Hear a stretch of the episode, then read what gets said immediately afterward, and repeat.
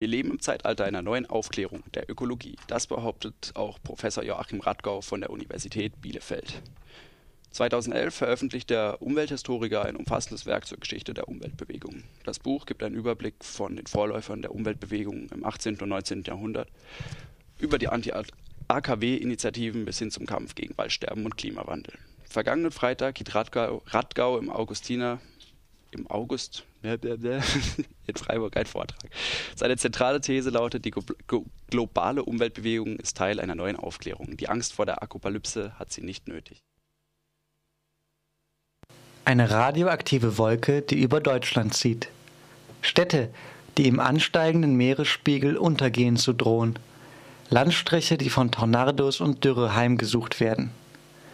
Ist das Voraugenführen solcher Szenarien für Umweltaktivisten der einzige Weg, um Menschen zu einem Umdenken zu bewegen? Lässt sich nur über das Gefühl der Angst gegen Atomkraft und Klimawandel mobilisieren?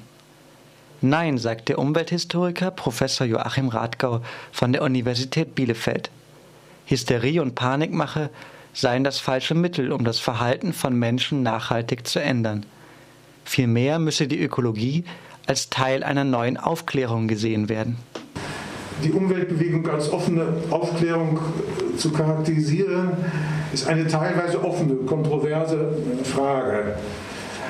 Ich selber habe mich durch so viele hm, Diskussionen doch schon früher im Zusammenhang der Kernkontroverse etwas innerlich darauf eingeschossen, immer so gegen diese Standardbehauptung auch der Atomlobby äh, zu polemisieren, diese ganze Angst vor der Kernenergie sei eine typisch deutsche Hysterie. Das ist eine Standardthese schon seit, schon seit den 70er Jahren, die These von der German Angst, der, der German Angst, der deutschen Hysterie, dass das äh, hinter der ganzen äh, Anti-AKW-Bewegung stünde.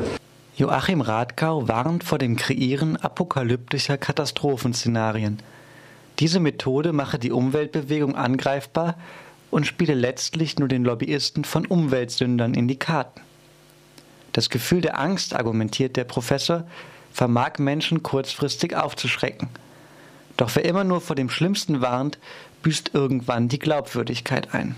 Ich sehe eher auch die, die, äh, die, die, Gefahr, dass wenn man immer wieder Katastrophenangst macht, äh, dass sich das irgendwann abnutzt. Das ist im Englischen heißt das so, der Clark Prime Wolf-Effekt. Wenn man immer so schreit, der böse Wolf kommt und der Wolf kommt doch nicht. Also irgendwann hört dann keiner keine, keine mehr drauf.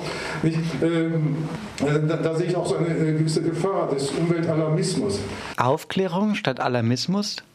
Bedeutet das im Umkehrschluss, Gefühle und Emotionen sollten vollständig aus der Umweltbewegung verbannt werden? Natürlich äh, spielen auch emotionale äh, Triebkräfte eine gewaltige Rolle bei der Umweltbewegung. Es wäre unsinnig, das leuchten zu wollen. Äh, dennoch meine ich, das ist auch ein Vorteil, wenn man die Umweltbewegung mal in einem größeren zeitlichen Rahmen betrachtet und auch einem größeren räumlichen Rahmen betrachtet. Joachim Radkau tat genau das. Als einer der ersten Historiker widmete er sich einer umfassenden Geschichte der Umweltbewegung. Dabei fiel ihm auf, dass es in den 70er Jahren weltweit zu einem explosionsartigen Anwachsen der Umweltbewegungen kam, der sogenannten ersten ökologischen Revolution. Doch einen Auslöser in Form einer schwerwiegenden ökologischen Katastrophe ließ sich nicht finden. Generell in den USA oder auch in Europa äh, war es nie, kann man nicht sagen, dass irgendeine bestimmte äh, Umweltkatastrophe gewesen wäre, die den Anstoß gegeben hätte, sondern es war wirklich eine, eine Vernetzung von einer, äh, einer, ganzen Reihe Sorgen, Besorgnisse, die schon seit geraumer Zeit vor, vor sich hin, vor sich hingrummelten. So Besorgnisse von so Umweltproblemen, die von den bisherigen Institutionen nicht mehr so richtig erfasst wurden. Nicht so die Mülllawine, Plastikmülllawine, dieses, äh, dieses sehr unheimliche, undurchsichtige äh, neue Risiko der Kernenergie, was bis hier so, mir so klitzekleine Bewegungen waren, kriegt auf einmal einen, äh, einen großen Schwung, einen weltweiten Horizont. Einen zweiten Boom erlebte die Umweltbewegung dann infolge der Atomkatastrophe in Tschernobyl, die nicht nur eine nukleare, sondern auch eine ökologische Kettenreaktion auslöste. Ist dieses Ereignis nicht doch der Beweis dafür, dass erst die großen Katastrophen Menschen aufwachen lassen und zu einem Umdenken bewegen? Das könnte nun die, die Gegenthese zu meiner These unterstützen, dass eben es doch Katastrophen, Katastrophenangst ist, die bewegt. Aber ich würde darauf erwidern, äh, die Kettenreaktion von Tschernobyl hat auch ihre Wirkung getan in Ländern und auf Ebenen, äh, die ähm, nun äh, kaum berührt waren von der Erregung über äh, Tschernobyl. Sie hat auch Arten von Umweltbewusstsein ausgelöst, die eigentlich eher querschossen. Denn auch der erste große Klimaalarm, Global Warming, nicht auch der ist 1986 ertönt.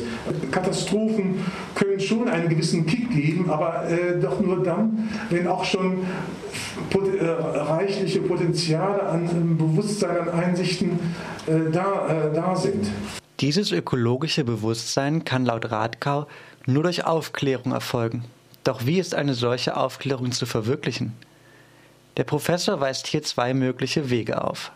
So fordert er eine sehr viel umfassendere ökologische Bildung, die bereits in der Grundschule beginnt. Zudem plädiert er dafür, lokale Klimapolitik wieder mehr in den Fokus zu rücken, gemäß dem Prinzip global denken, lokal handeln.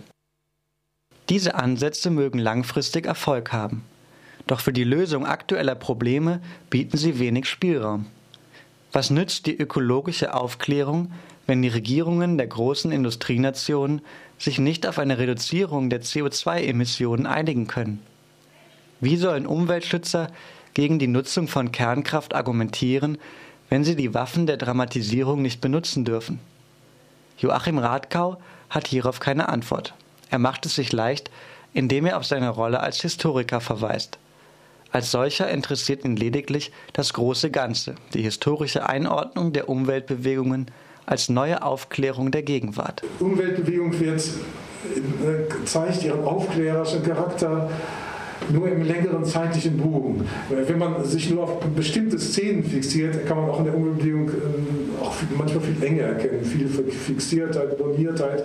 Aber sie gerät doch dann immer wieder äh, in Bewegung so auf, die, auf, äh, auf die Länge der Zeit. Äh, also irgendwo besitzt sie eben doch ihre geistige Dynamik.